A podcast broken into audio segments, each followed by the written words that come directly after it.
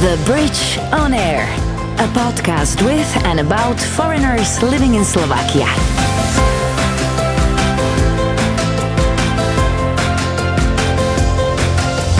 Hi there, my name's Misha Vrabova, and you're listening to The Bridge on Air, a podcast with and about foreigners living in Slovakia. How and why did they happen to live here? What do they do? Are they happy? And most importantly, do they like halushki? Oh, almost forgot to mention, it's in English. So if you're having any trouble understanding or maybe want to pick up some new vocab, check our blog section at thebridge.sk. Let's start with a short quiz. It's called Quick Answers to Tough Questions, but don't panic, you are not the one who will be answering them. My guests will. Your favorite place in Slovakia? I would say uh, Bratislava. It's an old city, um, which for New Zealanders is is fascinating because we're a, we're only a new country. So the history that you have here, um, yeah, it's fascinating. Your castles, your yeah, it's it's just cool. Favorite Slovak meal? Have you tried any yet? Um, well, I'm not sure actually. You tell me what is a typical Slovak uh, dish. Brinzové halušky. Nobody invited you for brinzové halušky yet. Don't think so. Oh my god, we have to, we have to, you know, fix Right. that. no, really, it's delicious. Wait. It's sheep cheese. You, Yeah. you know, you've got plenty of sheep at home. Yeah, we got 85 So, million. Special sheep cheese Yeah. with these uh, potato dumplings Yep, mixed up with a little bit of bacon. yep. Delicious. Okay. Delicious. Okay, favorite Slovak drink? Well, the I'm I'm got to be a bit boring here because uh, because I'm a non non drinker. So Oh, absolutely nothing. uh, yeah, I've I uh, Abstinent. yeah, uh, pretty much. Okay. Favorite Slovak song? Yeah, well, uh, yeah, no, got no damn idea. That's okay. By the time you leave here, Yeah. you will know all of them. Yeah, next question. Favorite Slovak word? A very embarrassing situation here is that uh, is that I haven't learned any Slovak, and I don't know why. Um, Not at least thank you uh, no, I or just hello. yeah, yeah. It's just like uh, Okay, I'll teach you one now. right. Ďakujem. Ďakujem. Thank you. Yeah, Ďakujem. ďakujem. The Bridge on Air. This is Ross, a traveler and a true adventurer who has represented New Zealand in skydiving, fought the cold in the Arctic, or saw the Egyptian pyramids from the air. He would say he's just an ordinary bloke, but challenges have always inspired him to take the Kiwi approach of giving it a go. The Bridge on Air. Ross Maxwell, right? Yeah, Am I pronouncing it correctly? correct. Okay. Welcome to the Bridge on Air. Uh, I'm very happy uh, that you found time actually in these busy days because I know that you are busy, but we will come to that, of course. I know that you are a traveler and an adventurer, and you've traveled the world basically. I mean, a lot. But now you're in Slovakia, which I guess wasn't on your list of the countries you wanted to visit, right? Uh, no, not really. So um, first, uh, thanks, Michaela, and um, and uh, tēnā koutou uh, katoa to all the Slovakian listeners, What was that? and and that will be their their um, hint as to as to uh, where I come from.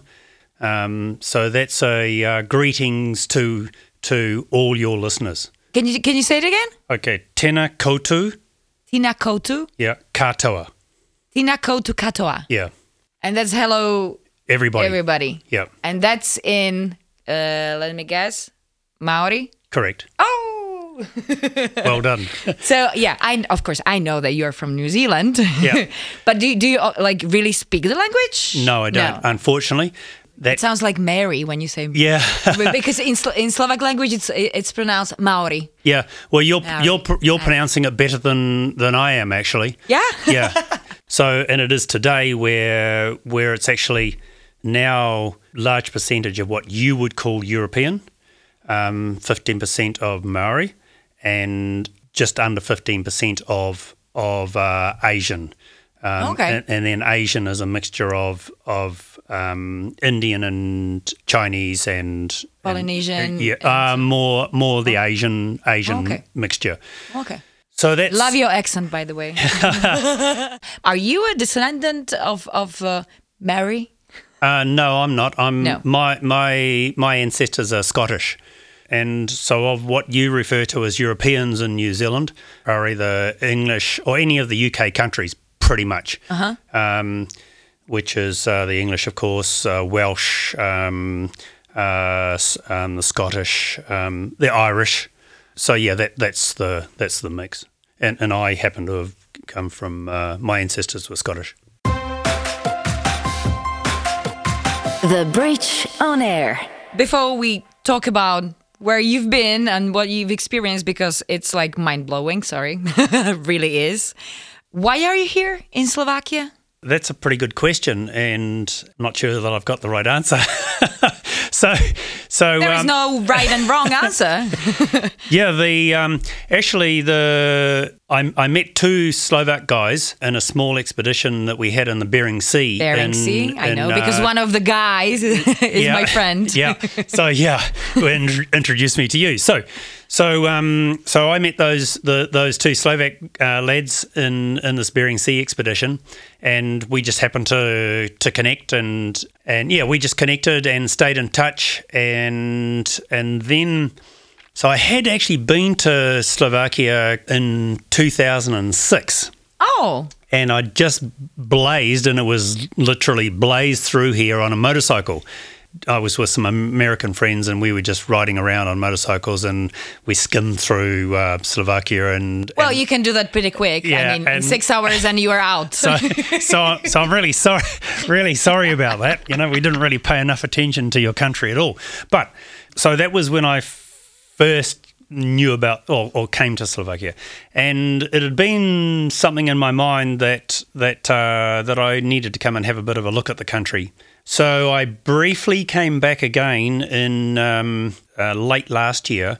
I was in Vienna at the time and about to go to the Middle East. So so uh, I just had a couple of days spare, so I come through here, come to Bratislava, and come and had a quick look at uh, Bratislava. And um, not neither of the two um, uh, Slovak lads that were on the Bering Sea trip were, were here at the time, so so I just come had a quick look myself, and then I only had those two days, and and then I was gone again. So then um, I thought, well, I need to come back when they're here so that you know we can show me around Have a a bit. chat, and, have a yeah, and- yeah, and just just get into the local. It's always much better visiting a country when you know some of the local people of course. and uh, get that local knowledge. Anyway, um, so that was always going to happen, but uh, as as part of that, um, I had some friends, um, uh, Ukrainian friends, that uh, um, managed to get across the border. After after the war started. you Um, Yeah, mean? so I um, I was actually in um, uh, Central America at the time, so I come across back here to to um, to help them, and uh, um, and then Slovakia is is being one of those welcoming countries to the refugees. So thank you very much to Slovakia for that. Just let me get this straight. At the time when the war uh, outbroke, right? Yep, You were in Central America, yeah, I was actually in El, um, El Salvador. in El Salvador. Yeah, And after that happened, you flew here to Europe yeah, to help your friends uh, uh, who crossed the border, who were able, actually, uh, who managed to flee Ukraine uh, here to Slovakia. correct. Wow. I mean, Uh, not really. That's a pretty small thing compared to um, to what uh, what thousands of people are doing doing um, to people that they don't even for that they don't even know. yes, but those people usually don't have to travel half the world to do that, you yeah, know? We are, we are here, we're next door. Yeah. So, of course, uh, you know, everybody's helping, but must be very good friends then. Yeah, yeah, they Okay. are. Okay. And um, it's just blown me away to the humanitarian efforts that I'm seeing in in the country. So, you know what's going on here, the organisations that they've got for which is just made up of volunteers, just just your S- Slovak citizens that are turning up every day to to receive goods that other Slovaks are donating, um, sort those goods, get them into warehouses for distribution, and and then all the people that are um, meeting the refugees at the train train stations and getting For them example. helping them get organized to get to where they want to go and then those that have got nowhere to go helping helping them it's it's pretty staggering as to what's going on The Bridge on Air. Basically, you've seen not much so far. No, no, not really. I mean, I, I know I've I've seen parts of your of your nice city here, so Bratislava itself, but yeah, not not a lot of. Uh, I still don't haven't seen much of Slovakia. Now, at least you have to stay for longer just because of that. Yeah, I need to now that the summer's starting to arrive. I need to just get on a motorcycle and go and ride around it or something like that. You have a motorcycle here? No, no, but I How do you do that then? uh, rent one. Okay, you bring one from New Zealand. No, rent one. Oh, Rent. Rent? Hire. oh, rent. Yeah. Oh my god, your accent is killing me, but I love it. so you rent one. Yeah, it's a nice way to travel around and see a country is on a on a motorcycle, but Oh, yeah. um, uh, or a bicycle, and that's the other thing I, I I do as well. But I just don't have that here. You can rent it. No. yeah, I could. Yeah, I could rent it. rent it. Love it.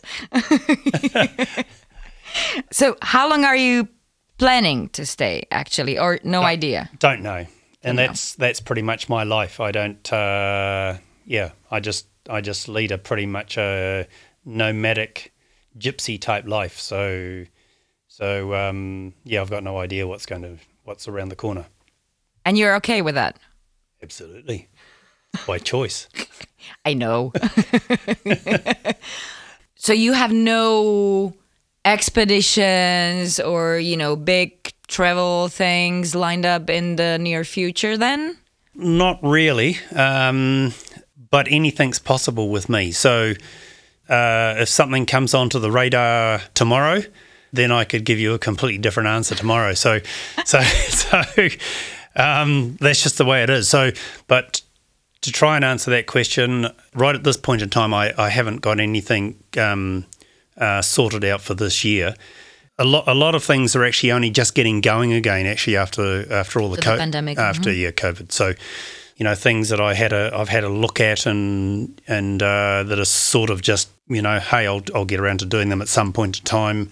Um, I want to do some horseback riding and mountain biking in um, Mongolia, and I had in mind to go and do some stuff in Siberia, but that's probably out for the Eh. for the uh, near future. Um, yeah, there's just there's there's lots of stuff. I spent a lot of time in the in the US. Um, that's just uh, that's just a great country that that's got all all the things that I like doing in big form. So you mean like skydiving? yeah, those Yeah. um, yeah, flying, jumping, um, uh, motorcycling, triathlon type stuff. It's it's all uh, the adrenaline stuff. it's all there and easy and easy. Easy? Yeah, uh, easy to to to access. Really? Yeah, it's very very available. Available, yes, but easy, no. I mean, what do you mean easy? Well, it's it's it's just yeah, easily available. It's it's right there. It's there's lots of it. It's big. It's it's uh, it's it's cool. okay, but not for everybody, I would say. I wouldn't just, you know, jump out of a plane like that. A, a perfectly good airplane. No, I would like to try actually. No, I'm I'm like I'm into these things, but I haven't I haven't tried. Uh, you say skydiving or base jumping or how do you call it? Uh, well, two they're, they're, two two very different things. Oh, okay. So uh, skydiving, of course, is is uh, typically falling out of an aeroplane With a um, parachute? With two, well, yeah, with two actually. With two parachutes. So that's that's uh, a standard set of equipment. Two parachutes, a main parachute and a reserve one. So all skydiving equipment has that. And for yourself, you if you only do one in your life, you should go and do it. Go and do a tandem. Tandem's easy. Uh, there's no training involved. Um, I know that. Mhm. Just go and do it. you'll have a blast. And I'm pretty sure. and hey, yeah, if it's only one, okay, it's only one, but uh, it's something that you sh- that everybody should experience. Yeah? Yeah. Because it's so good? Is it like life changing something? Like No, I don't. I don't think it's life changing because uh, it's just some adrenaline adventure, isn't it? and it's So- fun. and and it's fun. So it's just a huge adrenaline blast. So does that change your life? Probably not, Maybe. but could do. Could do. I mean, I I went to uh, I went along to do one jump in 1983. 83. Yeah. How old are you? Um, Okay, let me guess. 55. uh, thank you very much. You're very generous. Am I? So so um, in actual fact, I've just told a little fib. Then it was uh, it was 1981. I was born in 1981. Yeah. So that's that's when I did my first jump.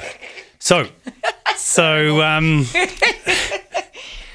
I, I- Okay, your plan was to do this jump, Yeah. have some fun, and that's it. yeah, just do one jump. But it changed your life. yeah, it did actually. You yeah, see? yeah.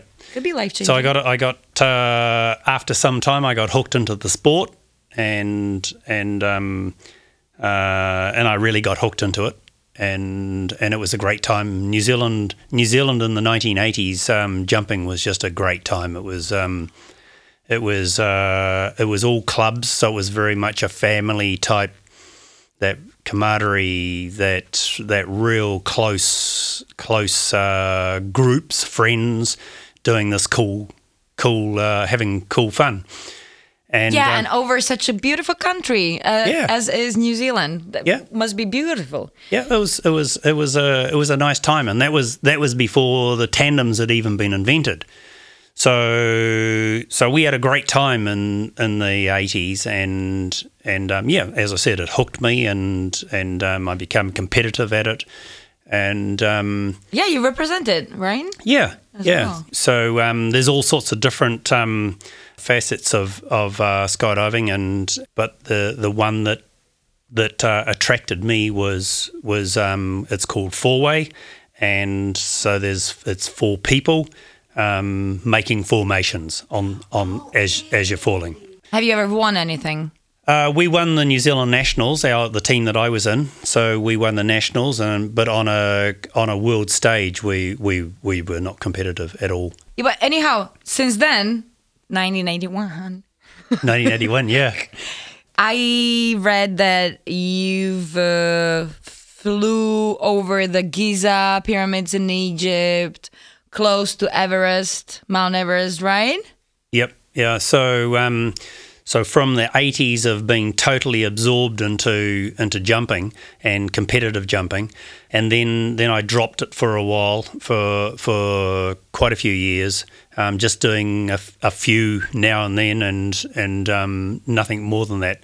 And then only a few years ago, I really got back into really enjoying jumping again and and um, and picking it up. So there's there was a couple little adventures there, and one of them was um, was Everest.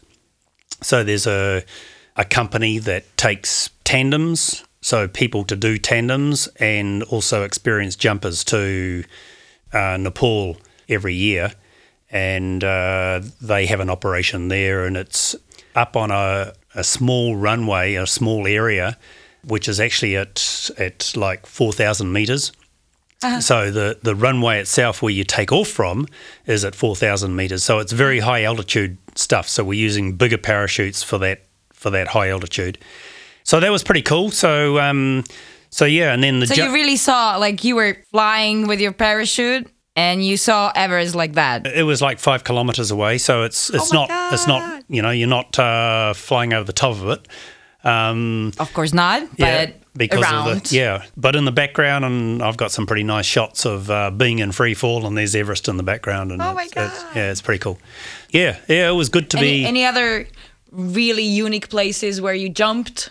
I, I guess flying a parachute around um, around the Giza pyramids is is uh, is pretty special as well. Um, I mean, it's, Must be spectacular. yeah, Oh yeah, yeah, yeah. It is spectacular, actually. That was uh, in 2019, and um, the Egyptian military kindly um, provided an aircraft for us, and and the Egyptians kindly uh, gave us approval to jump over the pyramids and fly our parachutes around them. And uh, so that was pretty cool. So you're in free fall, looking down at the at the pyramids, and then and then you're flying your parachute around it, and then landing next to them. So so yeah, it was pretty amazing. Yeah, it was pretty cool.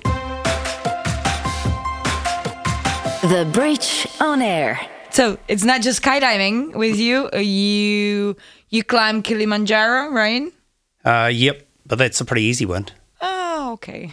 Yeah. when you say so, It's, it's come on. It's not, it's not a tough one. You only you only have to have a little bit of fitness, and you can climb Kilimanjaro. All right. So let's keep Kilimanjaro. Hmm, Yeah, not worth it. yeah, yeah. Hey, but you went to North Pole and South Pole, and not once only, right? A couple of times actually. I did the South Pole in uh, 2008, 2009. So before that, I'd actually done a uh, where I first got interested in cold climate activities, adventure adventure sports in a cold climate. So it was a was actually a, a race in the Arctic Circle that they promoted as a, a race to the North Pole. In actual fact, it wasn't the North Pole at all. It was the the ge- uh, the magnetic North Pole, a position of where the magnetic North Pole was on a given year Oh, right? So, and as you as you know, that the mag- magnetic North Pole is constantly shifting. Yep. The geographic North Pole doesn't shift, but the magnetic one does. So this was a this was a position in of the magnetic North Pole in a particular year that they run this race to, and it was a very difficult. It was quite a difficult race um, because pretty Okay, much Okay, when you say race, you mean that you have your skis and your what sled and and you just you know walk. You move. Yeah, teams of, teams of three carry all your own gear, totally self sufficient, um, all with uh, um, with a sled Okay. um, or pole. 'cause- as we as we see in you know every expeditions. Yep. So- that's what I should picture. Okay. Yep. So teams of three, and you have to navigate your way to the end, and it was it was like 330 kilometers or something like that. Through the frozen hell. through a pretty frozen area up in the very north of uh, Canada. So, as, uh, if you take the most northern point that you can go to in Canada, well, that's pretty much where it started. So, everybody was pretty much in the same boat in that we were all novice, cold weather adventurers. So, we didn't know what the hell we were doing. That's what I thought. Yeah. In fact, we didn't have a clue. yeah, let's go. Yeah. Yeah, it was. And it- after two days, like, the fuck did we do? So, in in how that come about was that um, was that I was actually in New Zealand at the time, and uh, it was over the New Year New Year's Eve. Actually, I was hardcore triathlon at the time, and Triathlon. yeah, and I had some. I had a, a race coming up in a few days' time, so it was early early January, first week of January. So I was not doing much on New Year's Eve, so I wasn't out partying, and and uh, I was being a good boy. And um, uh, I was reading a magazine, and it was one of these adventure magazines, and there was this tiny little like two sentences of about a race to the North Pole, and it just caught my eye, and I and like I I, I don't even like the cold. I mean, I I, I hate the cold. I mean, you're from New Zealand. Come on. yeah, so You shouldn't. yeah, I didn't like the cold, and and um, anyway, so it just caught my eye, and I sent off an email on the. This is New Year's Eve in New Zealand, so it was going to the UK, which is like here, twelve hours behind. And anyway, I thought, oh, well, that's the last I'll hear of that because I was upfront about that. Hey, I had no cold weather experience and didn't, you know, blah blah blah. And I thought, well, I'll never hear anything back anyway. So I woke up New Year's Day um, and there's a re- reply back that, um, uh, yeah, of course you can do it, and just be in Norway in in two weeks' time. Oh, okay, so okay, well we'll go to Norway in two weeks' time. So so I had to phone my triathlon coach and say, well, you know that big plan that we had for this year of doing all these racings races, and well, sorry about this, but It's it's um it's, it's we've just cancelled it. I'm going to Norway. Oh my god! This was the point when you became an adventurer, Uh, I guess so. Okay. Y- yeah. Um, just like that.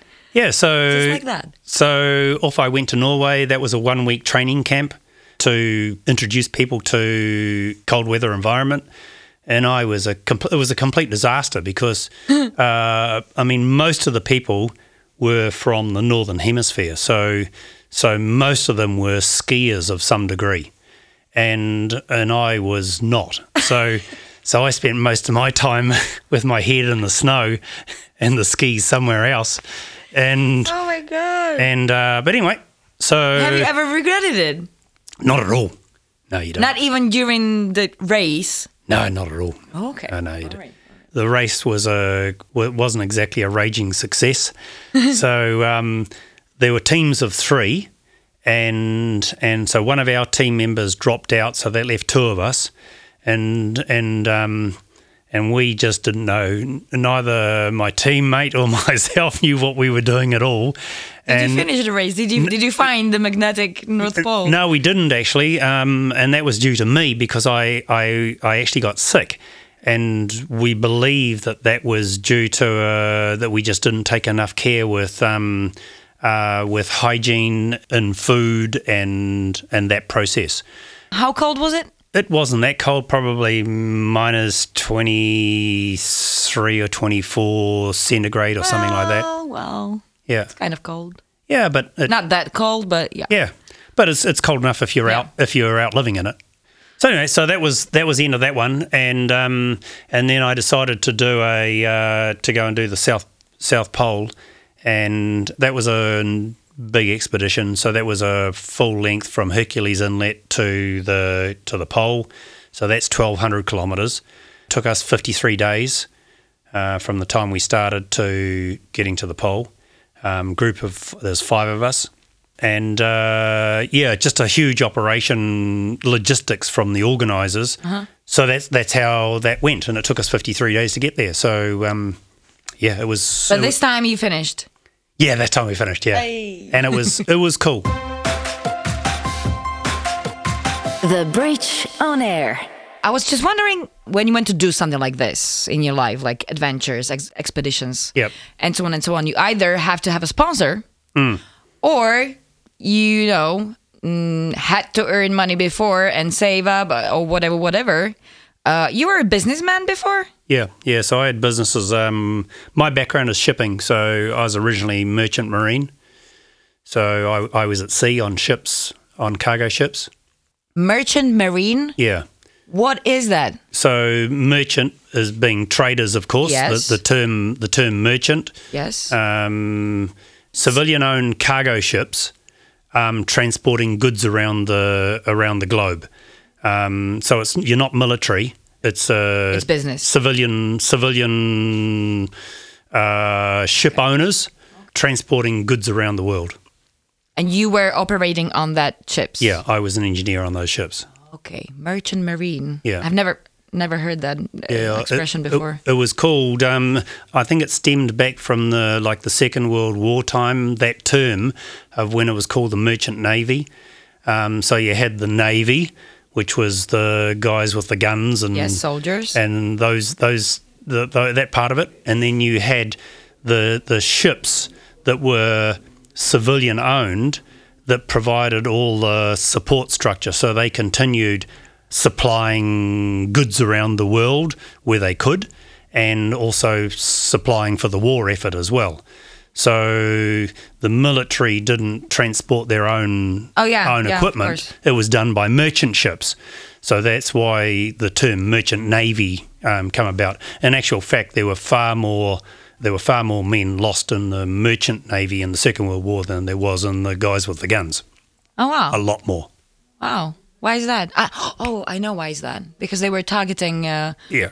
uh, so the, so the shippings, yeah. the, the, the cargoes, the, the Yeah. supplies. Yeah, and and, and and they were they were somewhat protected, but not not Yeah. enough, not sufficient. So Exactly. so big convoys of cargo ships had some military vessels protecting, Protecting them, them, mm-hmm. but of course, you know, a, a couple of uh, military vessels protecting a convoy of merchant vessels. They were pretty much sitting ducks, and and that's oh my why God. I never wh- realized that actually. that, that's why so many lives were lost. Are you still in the business? No, no, No. I'm, I'm out. But then, so that was what my originally was. I was at sea on working on cargo ships, and then I then I had um, businesses that were that were all around the shipping industry. So you saved up money. So I I, I sponsored myself. A ďakujem. Thank you. Thank you for this. Thank you for this uh, chat. It was it was great, and I truly hope that you will have a chance to, you know, to see everything possible here in Slovakia because it is a beautiful country. Yeah. I can tell you that much, and that you'll experience everything that you want to. That you will ride a motorcycle through the countryside, and you will maybe climb our beautiful mountains in the High Tatras and uh, of course that it will be under you know more peaceful circumstances please take care thank you for your help Yep. uh, My pleasure. in the in the name of the you know fleeing uh, ukrainians Yep. and hopefully we will see each other you know when everybody's just smiling not worrying Yeah, yeah, uh, yeah. about anything Yeah, and let's let's hope it ends ends quickly and uh, and that Ukrainians can go back to their own country. The Bridge on Air. That was Ross, a New Zealander who loves adventure, but also his friends. He came to Slovakia to help Ukrainians. Coming up next, this girl.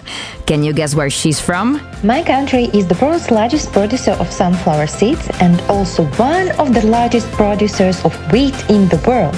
It was nicknamed the breadbasket of Europe. Make sure you check her out in the next episode.